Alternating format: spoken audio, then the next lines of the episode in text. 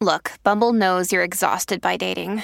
All the must not take yourself too seriously and 6 1 since that matters. And what do I even say other than hey? well, that's why they're introducing an all new Bumble with exciting features to make compatibility easier, starting the chat better, and dating safer. They've changed, so you don't have to. Download the new Bumble now.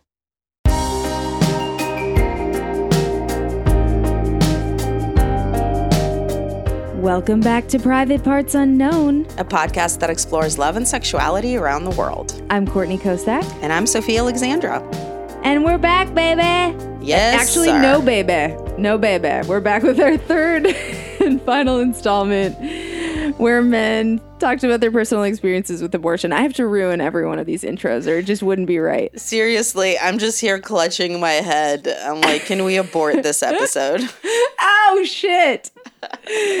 okay. A little punchy on our final installment. Uh, but yeah, roll with it, you guys. First, if you haven't listened to our last episode, go back because uh, we had Derek Murray and Christopher Morrison, and they both had unique stories, but religion was a factor for both of them. And oh my God, the way that it manifests in Chris's story is just crazy. Yeah, just like a visual symbol of shame. It's insane. Uh, so like institutionalized, socialized shame. Yeah. And if you haven't heard part one, which is with our friend Matt Monroe, um, he is the guy whose social media post actually inspired this whole series. And uh, today we talked to two more guys. One is a comedian, podcaster, and former teacher, Jeff May. Yes, we talked to Jeff and we also talked to another guy who chose to remain anonymous. And you guys, this is the one that, I mean, after the interview, Sophie and I were like, oh my God, you know, like, I don't think people think of all these situations when they think of abortion and when they think of late term abortion. I think uh, it's demonized so heavily um, in our culture that, you know, people stop having empathy at a certain point. The further along you are in your pregnancy, the less sympathy you garner if you terminate. And I think this is a story that will, like, kind of crush your heart and also maybe remind you that, you know, the situations that you can't foresee still exist and they impact people who you've never met.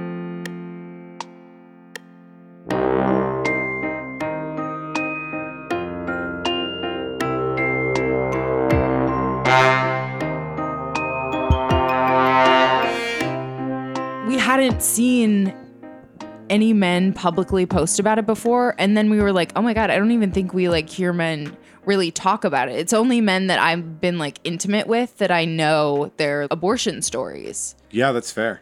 If you are uh, if you are a pro-choice man and you have one of those stories, I think a lot of times you'll be more aware of how these are women's stories more than they're ours. So oftentimes you don't want to steal the thunder. I know that's a weird thing to refer to when you're talking about. I mean, it, upon issues of social justice, a lot like I'm a straight white man, and so like in a situation where there's a big movement Sure, going sure. on, having me be like, "Let me explain to you how this is affecting me," it kind of feels like we're. I want to shy away from that because it's not my thing. it's so respectful of you but the problem is Yes. there are so many men on the other side that think it is their job to speak on it and to really make crucial decisions Evil- so they're the only men, men, talking. Yeah. And so the men that are our allies and men that have had abortions seem to then be invisible. And then the women are out there being targets, being like, Hi, I've had an abortion. Let me take all the hate. And then there's really no men out there being like, Hey, you know, I've participated in an abortion too. And, you know, it was rough and it's not a decision made easily. You know, we don't see that a lot. I Yeah. understand it's like, a sensitive topic, but that's kind of what got us to want to talk to Yeah, men about their abortion stories. And we want them to feel free and not feel like, oh, it's not our place. Well, the other part about that too is that the the person that I engaged it with, I'm no longer with anymore. Uh, it's actually my ex-wife. Uh, and this was um, before we had actually gotten married. There's there. This is actually the, the the through line is very complicated because we were using birth control. And it turns out she was really kind of willy nilly with it. She'd like miss a day and then be like, I'll just take two tomorrow. And this is the part where it sucks because I'd be like, I feel like that's not how that works. And she'd be like, it'll be fine. But that's also, it's on me because it's the only contraception we were using because we were monogamous and, and Right. tested. And, and we were like, all right, well, you take the pill and we'll be fine. Uh, it feels way better this way. So were you pissed else's. at her? There's a, I mean, there's a lot of roller coasters in there because you can't, you can't immediately go to rage.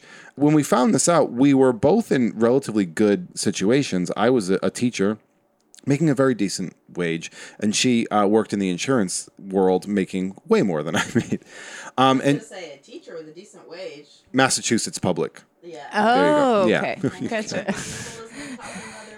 It is. Uh, she was like, I, I, I'm I'm late, and I, I tested, and it, I double tested, and it's there. And and I kind of was like, all right, well, this is our life now. We've been together long enough that this makes sense. So now we have to make these adjustments because this is.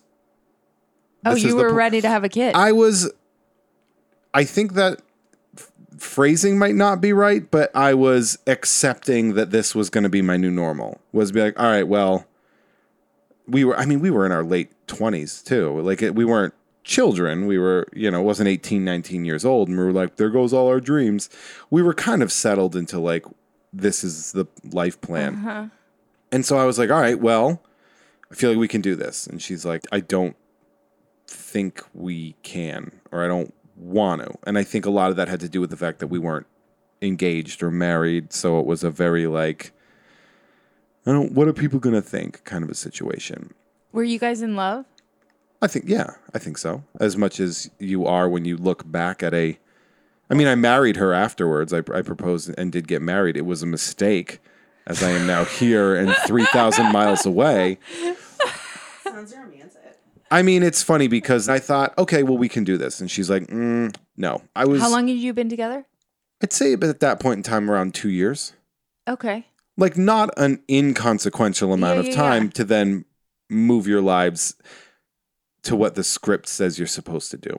Um, now, I was in this conversation with her where I was like, I think we can do it, but this is your choice. I will support whatever choice you like, whether or not I like the choice. And that's something that, even coming on here, I was almost afraid to say, which is I didn't like the choice at the time, but I 100% supported the choice. That's dope. Uh, yeah, like it. It was hard. I said, okay, we will. Uh, we'll go to Planned Parenthood and we'll take care of this. Did she tell you why she didn't want? I mean, it was a lot of just. I have a lot. I have. I have a career that I'm still building up that I don't want to take time off with. Which she was right. You know, putting the onus financially on on a middle school teacher would have been possible, but not great. We were still technically living apart. We were we were staying with each other every night, but living in separate spots. Um, and I think she just didn't want a kid at that point in time, which is fine. Yeah, of course. Um, I'm not judging and from yeah, but from a rear view, I'm like, thank Christ. you know, like I would be miserable if that were the case. And um, and she uh, also is happily married with a child, so good for her. I'm I'm very happy that she's in this position. Um, but so we went to Planned Parenthood and. There were things that I, I liked, and then there were things that made me feel uneasy. But I was also like, a white dude from an all white community in his 20s. So I was a little bit put off by kind of my lack of information. Like I felt I was they were very standoffish about allowing me to be a part of it. to be a part of it. And I was like, well, I'm not a bad guy. And and now I look back and I'm like, well, they don't fucking know that, dude. like Yeah. they're not aware of that. So we went in and we had a, a, a counselor's meeting, and the counselor couldn't have been 21. She was a baby. And and I, I kind of asked her, I was like, what's your what's your school of st- like what where's what's your credentials for this? I look back at that and I, I probably was a little hard on her. It was like I, I was treating her like someone trying to sell me a car. oh my God, Jeff.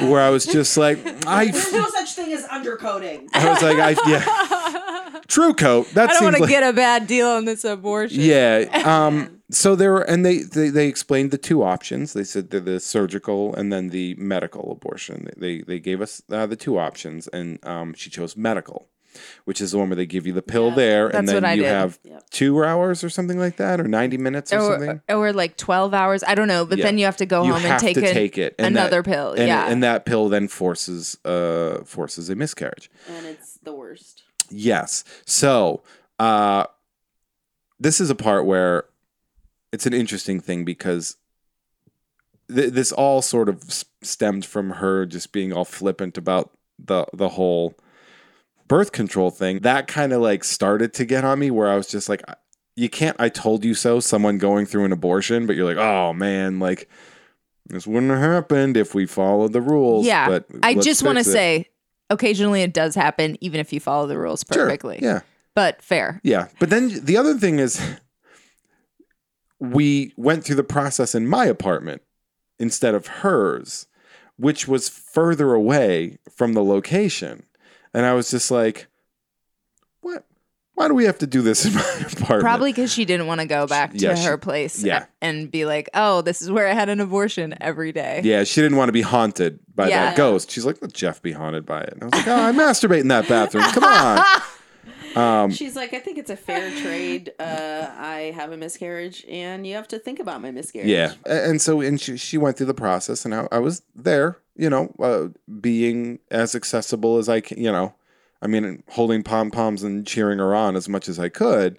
But it, it was interesting that I was in the unique experience where I was supporting something that I didn't want to do and I didn't like, and and I, in a way. Not resented, but I was like really mad eventually at where the situation had brought itself, but also at the same time very aware that it's not my option for a decision. I want to unpack that a little bit. Mhm. Do you genuinely believe that because you're like, oh, if this were in my body, I totally would want to make that decision? Or like, I thought we were more prepared than she did for for having a child. I honestly thought we were more ready for it. And so, so, you thought she was being selfish? Um, it's a very juvenile way to think of it. Is is almost this is how ridiculous and babyish it sounds. Is it's insulting in a way, and I know that sounds ridiculous because of of the situation, obviously. And I'm trying to put it in as simple a terms as I can, but it's like it does make you think like, oh, I, oh, I'm not the one. Uh, that's not what you.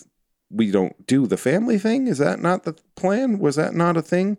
Am I not good enough? Like you do, because we all internalize things, Right. and and so I did kind of carry that. You're like, well, this thing is half me, so if you don't want that, then maybe you don't want me in the same way. I mean, kind I of, want you or something.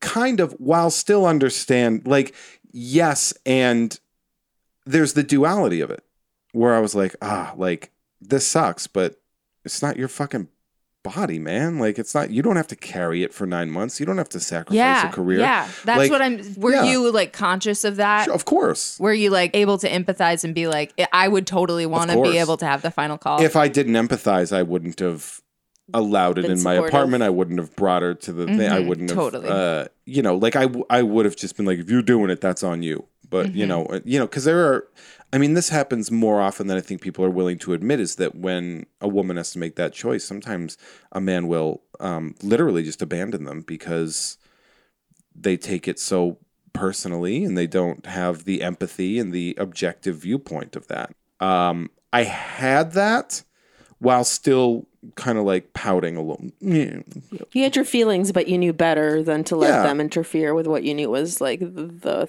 right thing to do. yeah, there's there's you know the right thing to do isn't is almost always harder. Being a person, uh, finding a, a moral compass that is correct, I guess you know as close as what you can imagine, while still getting what you want is is not always the case, and that's kind of where I landed on that. And it was a thing I, I didn't necessarily like. I never really forgot that. I, I ultimately think that was one of the reasons that um, I sort of pushed for for the the separation as well. I It was going just to ask you that. kind of because it, it's it's i actually mentioned it in my act where i decided to get a divorce during a boxing match that i was losing and i was just getting my ass kicked and just being like ah god like I, i'm just not happy with my life right now and uh, she had come home because she was in new orleans at the time because she never liked to see me fight and she came back Oh, you were literally in a boxing match? yeah that wasn't a metaphor That was a Oh, I was like, oh that- yeah, that was a literal- Cool. I knew that, so I didn't bump on it, but I could see Oh, I'm how- sorry. Yeah, yeah. I was an amateur fighter as well. Um, Gotcha. So she came back and she and she kind of was kind of was like brought up in a conversation. She's like, I think we should like think into moving before we start having kids, and that was sort of that wall of like a decision that I kind of already pushed. Where I was like, I don't think I can I can do either of those two things with you, and it was really the the kind of like the breaks you know, were hit, and it and I think that I did carry that the sort of like the idea of of if we were to have a child, there would be that sort of asterisk, I guess. Not that that's what I believe, but at the time, that's kind of how I felt, and I think a lot of it had to do with me just not being happy in a marriage because it was a very competitive and and ki- mm-hmm. almost mean spirited. We were two kind of very type alpha mass holes. Yeah, but like really competitive, and it would be like she went to uh like a, a sister school, and she and she was like all kind of like hoo like I went to Mount Holyoke, and I was like, yeah, we're in the same house, and you've got bigger debt, so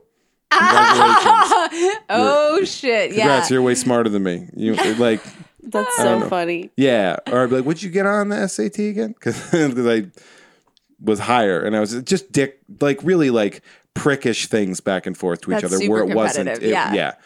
But yeah, that was it. Was the thing I I didn't like the decision at the time. I love the decision now, um, because since that separation, I have since retired from teaching, moved across the country, and changed my career, and I have sought out um, relationships that are more supportive and and uh, you hit and you miss sometimes. I'm, I'm I'm seeing someone very fantastic now. Oh my Uh, god, who could that be? I don't know she wants her name dropped in my abortion story. Although I, I I'm did. just saying that because she's one of my besties and she, I love uh, her. she did. Uh, very funny, uh, very funny comedian uh, named Valerie Tossi, who I, I actually uh, called and told her before I committed to this that I, I was going to do that, and she's like, "Yeah, it's your it's your story." Like, but like I was just like, "Are you okay with me doing this Ah, story?" like, Jeff, respectful all the way around. I like it. uh, You have to like I'm a big dude, so you have to be aware of like where you're stepping all the time. And I think I just kind of Makes you careful. take that into my interactions. I don't always succeed. and it was funny because I put on one of the movies that she always was trying to want to get me to watch. Um so that I would finally, you know, till it'd be like, oh, we'll watch this movie that you know you like, and kind of like, Yeah, and yeah, then yeah. afterwards, I'm like, oh, I think I just ruined her favorite movie for her. Oh my god. I think I just created a triggering event every time she watches Ice Castles or You whatever. the hell trying. Oh my god, that's so funny how that's the other way to look at it. It's like, like, oh, oh, is this the- comforting? Oh, I, she'll never watch the never-ending story Yeah. again. Oh, look, I'll, I'll watch the movie that you want me to watch. oh no, oh, I ruined it.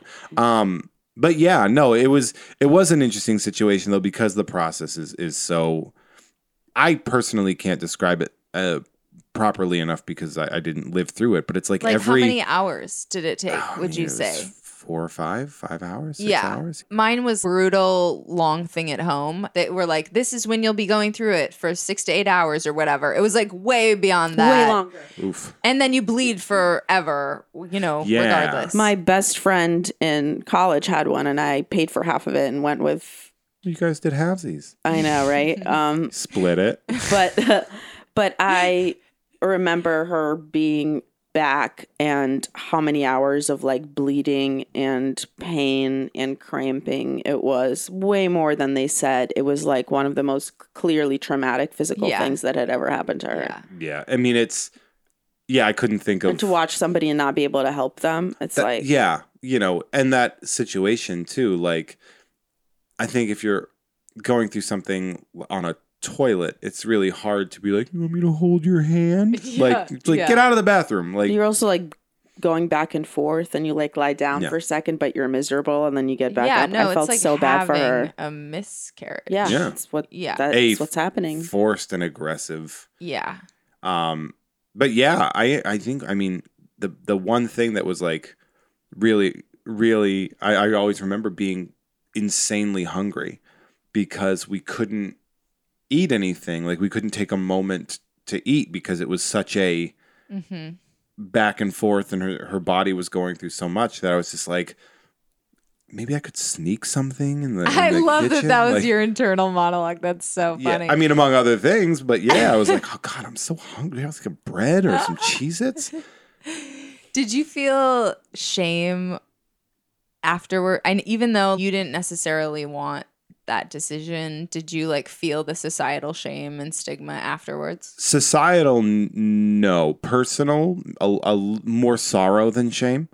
It's funny because uh, I don't believe that that it is a child, um, but I recognize that it is the potential of Yes. one, and, and so the sort of like the the imagination that goes wild um, when somebody knows about a conception is there and then to have it pull back it, it's it that is emotionally devastating. And i did carry that that sorrow of of sort of what could have been.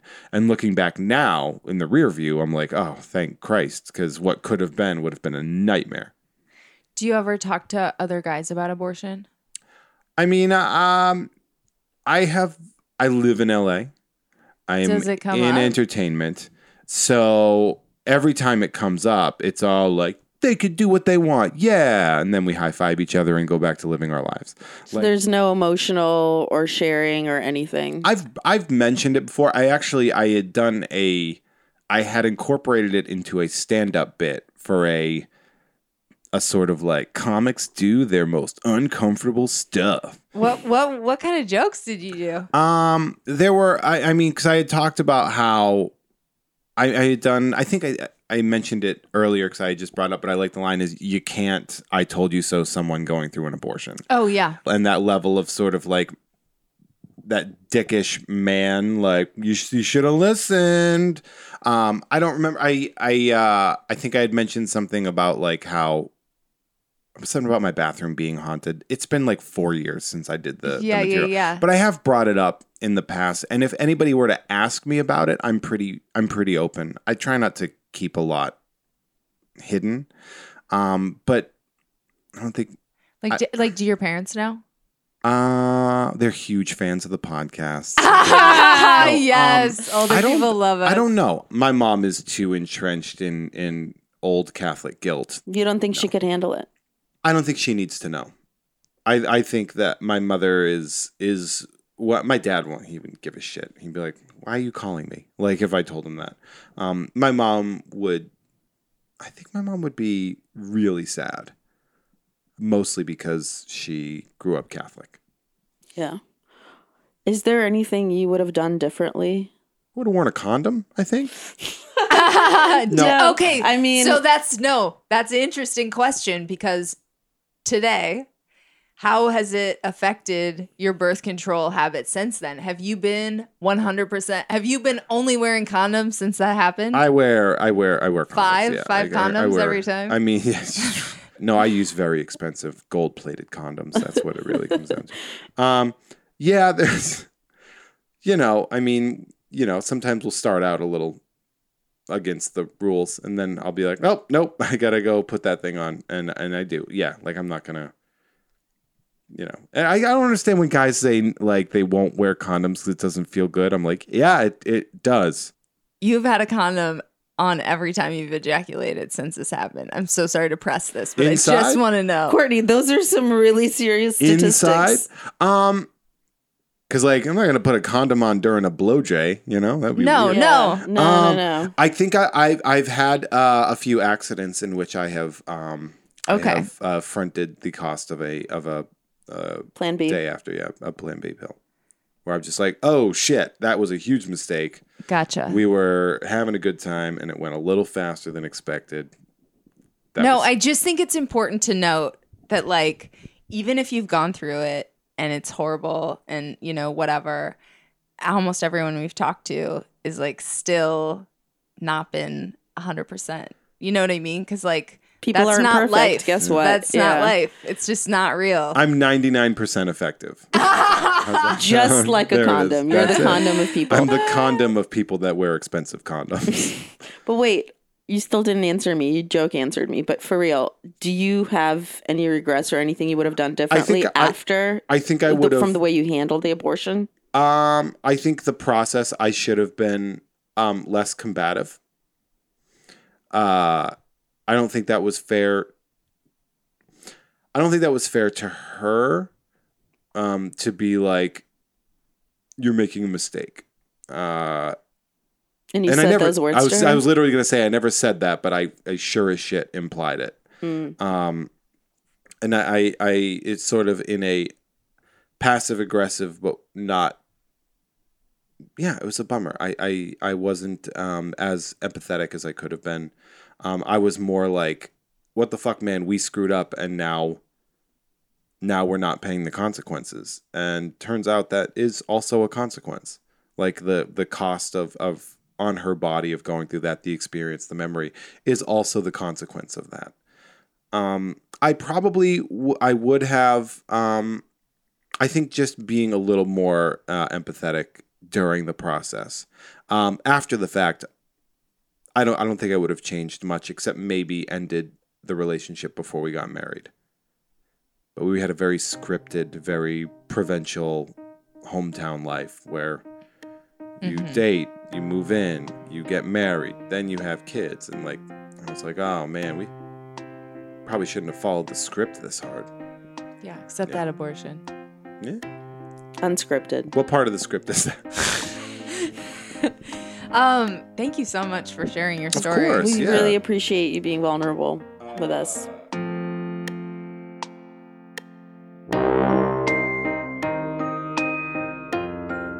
It's so interesting to hear guys like Jeff, whose perspectives we desperately need to hear on this subject, are afraid to speak up because they don't want to talk out of turn. Yeah, and it's also hilarious if you know Jeff personally because he's like the most talkative and outgoing and gregarious guy. He stayed for an hour after just to shoot the shit with us. yeah, because he's a delight. Yeah. But it, you can see how even somebody like him, i it's it's not easy to talk about it. And it, if men feel like they can't speak up, then we as a society are both failing our women and failing our men. I just found it interesting that he didn't want her to make that decision up front. And then ultimately, it was the best decision for her and it was the best decision for him. And he can even look back on that and say that. And I'm not saying that's true for everyone, but I do think there's something to that that really illustrates my body, my choice. And actually, maybe it's going to work out best for everybody if it goes down like that, you know? Yep. So, our next interview is with a man who, like we said at the beginning, has chosen to remain anonymous. Um, his story, you guys, is so powerful. And I think it's really going to challenge you to think through how complex this issue is.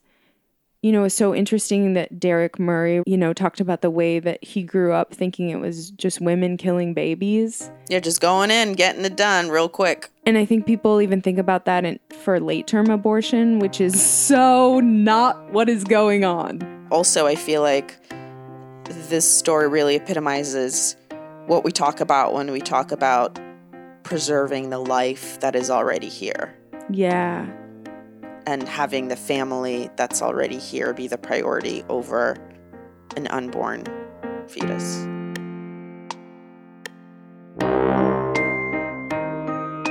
There's a little background that goes along with this. In 2008, my wife and I, our daughter was born, and she was born about a month early. And as a result of some some things that were going on in the pregnancy that we didn't really know about, uh, she was born with special needs. And at the time, we didn't really know how involved that was going to be and what that was really going to do to our lives.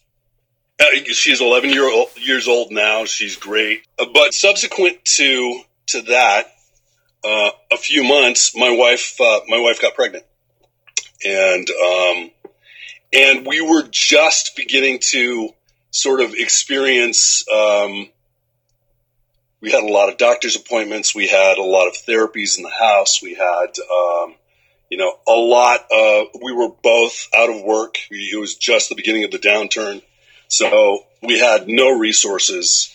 We had family was taking care of literally everything, and my wife was uh, considered high risk and we'd obviously just come out of you know a, a, pregnancy that that had gone awry so she started to get some tests which included some genetic testing. And the genetic testing showed that there was a very high likelihood that uh, that our son was going to be born with special needs with with pretty intense special needs as well. How far along was it? I would say she had the abortion on um, on voting day 2008 I think in the decision that she had to make, we had to act quickly. Otherwise, it was going to turn into a late term abortion. You know, so she had asked me, you know, what uh, what my thoughts were, and obviously it was we were overwhelmed, um, and uh, and I was, you know, frightened, um, and you know, and my considerations were for you know for my wife and our family. At that point you know we had just had like i said my, uh, our daughter was special needs and and my wife was in a deep depression about that blaming herself for that entirely. And my concerns were for how are we going to sustain our family? This is not going to be you know this is not going to double the work. This is going to be exponential going forward so she, we made the decision to uh, to end the pregnancy, and um, it was two appointments. Uh, you know, we're both very liberal people. She shared with me before this point that she uh, she had had an abortion once before when she was uh, a younger woman, when she was in her teens, actually. You know, I drove her to the first appointment. Um, and I remember vividly her saying, you know, after the appointment uh, where she got uh, she got the shots, that she could feel feel him fluttering, and then it stopped uh, at a certain point, and you know, and she, I remember her uh, her saying, I remember her saying specifically, "What have we done?" And um, it was very hard, you know. Uh, I I had no direct experience with any of this prior to this point. Did you and, know how you felt it? Like you say, you're a liberal person, but did you know how you felt about the issue in specific? Yeah, yeah. We, I mean, we are very, we, uh, you know, up until my wife's death, she was um, uh, a member of uh, Planned Parenthood, you know, mm-hmm. and and um, and donated money on you know uh, on a monthly basis, and that's you know we believe in choice and we believe in a woman's choice. But uh, after my direct experience with it, I my feeling about it changed a lot. Obviously, I'm not against it by any stretch of the imagination. And what's happening right now is is frightening. I think. I mean, it's it's really scary for us as a nation. And but it really affected affected my view of the topic. You know, obviously, very it was something I you know it just really affected me. I don't know how to how to put it other than that. Um, it sounds do, like if everything would have if there wouldn't have been all these extenuating circumstances like you guys probably would have wanted to have this baby yeah, I think so. I mean, we wanted to have, uh, you know, subsequent to this, we we want we wound up getting pregnant again, and we wound up having a son who was completely typical in all respects, and he's awesome. So we were able to have that experience. Obviously, that that um, kind of assuages, you know, that experience to to some degree it was uh you know it was uh, it was a really intense experience and and for I was very concerned with with my wife at that time you know it, it took her a long, long, long time to come out of that depression and that feeling. And, you know, it, it wasn't anything that I said or did or could have done to bring her out of it. It was, you know, someone entirely out of our, uh, you know, it was a doctor who kind of put it in perspective for her. But at the time, it was, in my view, the only choice that we could make, you know? We didn't have the resources. And we, I couldn't see how it would, uh, how we would maintain our lives and, uh, and build something, you know, given that. I mean, having a child is, is expensive, you know? It's not just expensive; it's expensive on every, in every aspect of, of you know of your not just money, but your your life, your soul. You know, and it takes a lot. Uh, but when you have a special needs child, it goes even further. And my wife was really intense, all uh, you know, all through her life about how we, you know, how she approached helping our daughter. And so, knowing that I couldn't see how she would how how she would maintain it uh, for two kids, and how I would we would how I or we would work, have jobs, and build something for our kids. Yeah, a lot has come to pass, you know, in in in the in the interim, but it was a very intense time. You know, if you can imagine, um, we're sitting on the couch, and it's uh, it's this really wild time for the United States. I mean, we're we're electing this this new guy into into office, and it's you know everybody's talking about change, and you know, and there's all this hope going around. And here we are. I'm sitting on the couch with my wife, who is uh, we have you know just um,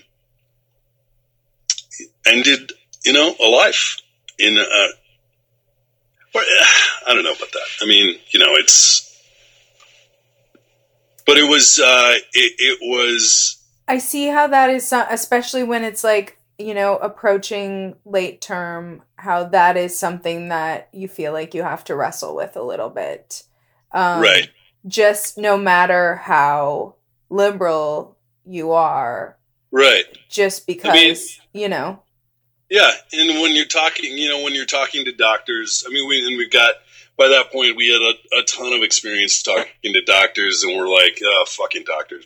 and, and because they're gonna they're gonna feed it to you as as um, scientifically and you know uh, non emotionally as as possible, but there's you know people behind this, and you know yeah okay it's a it's a bunch of cells, it's a bunch of cells, and you're just kind of you know it's not a, it's not yet a person or any any of that, but nonetheless, it represents something, and um, it, it represents a future. But in your case, that's a future that would have been like really hard for all parties involved. Exactly, and our daughter was, you know, in my, uh, you know, my foremost concern, and we had just come out of, you know, her first uh, a surgery that she had had to have. And we didn't know what the future was going to hold. And if we wanted to continue to give her the care that we both knew that she deserved, it wasn't going to be forthcoming if if we had another child with you know severe special needs. You had a responsibility to a life that was already here. That's right. There was no way to take yourself away from that life to give right. to this other life, and what you did makes all the sense in the world. Yeah. Um, you said that um, when your wife was trying to come out of her depression, that the doctor said something that helped her and helped put it in perspective. Do you remember what that was? He was the only person that could have said anything. It was a he was a neurologist or a neurosurgeon in um, uh, at UCLA, and he was as old as dirt. He was like eighty in his eighties, right? And my wife I don't know how it came out, but she mentioned something about her feelings of responsibility. And he looked right at her and, you know, he didn't pause at all. He just said, This is not anything that you could have, could be responsible for. And it, I really saw a shift in her in that moment. You know, he uh, and he was the only person. You know, you've been in relationships. You know, you, you know the people that are closest to you, and we never listen to them. Right. So years down the line, it's going to be those same people that are telling you the same thing, but you can't hear it until you know the lady in the grocery says it to you, right? Or you hear, yeah, you hear it on you know a podcast, and it's not, it doesn't land until it lands, and that was the moment. That was a real kind of impactful thing that he, you know, and he may have, he may not even remember that. Have you ever uh, talked to another man about your experience with abortion? You know, um, I'm I'm sober, and um, at the time I was about ten years sober when when this is all happening, and I had my in my experience in sobriety. You know, there's a whole lot of talk about you know you're as sick as your secrets and blah blah blah, and I at that time felt like I needed to. Um, I felt like I had to. I had to share this uh, with with my closest friends, and it and it was kind of a. Um, I don't know if it was a sort of cathartic thing for me. You know, share, sharing our tragedy. This is how hard our life is, or you know, not a feel sorry for me moment, but this is you know what we were going through, and that became a big thing between my wife and I uh, at the moment. Deservedly so. She didn't understand what my, why I needed to do that. Why you Yeah. needed to talk about it? Yeah, why I needed to call up our best friends and say, "Hey, this is what's happening right now." When I could have just called my sponsor and left it at that. That is what I would do different. You know. Yeah, I was gonna ask you because you said there's you would have handled it differently, and you're saying Yeah. the one way is that you would have been less public about it.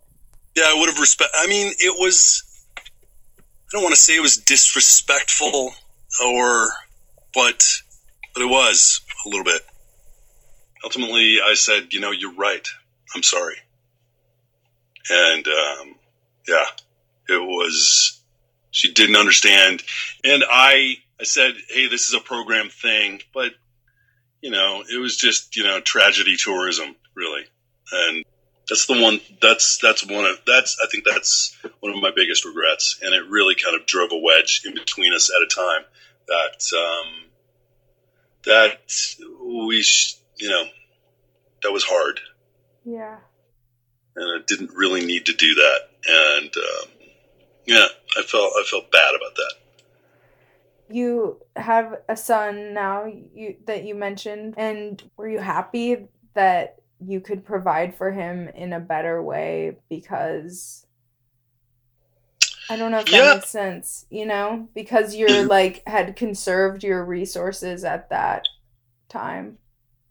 Yeah, definitely. I mean, obviously things, you know, um, things came to pass that um, were hard for for him, and now you know, and now I'm a single dad.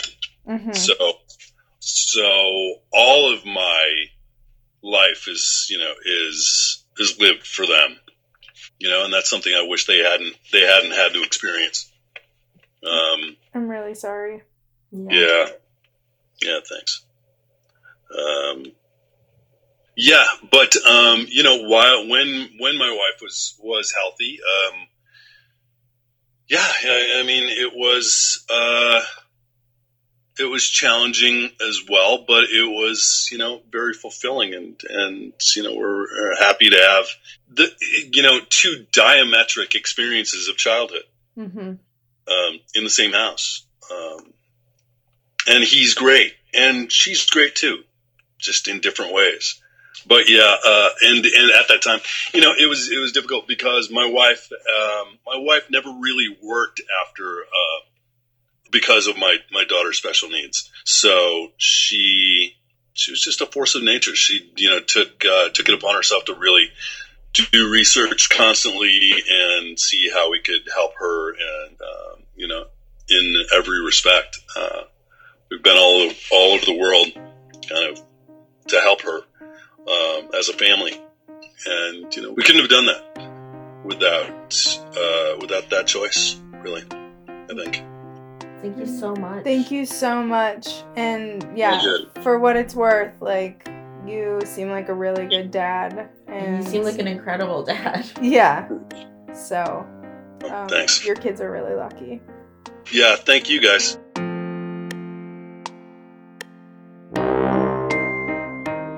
Wow.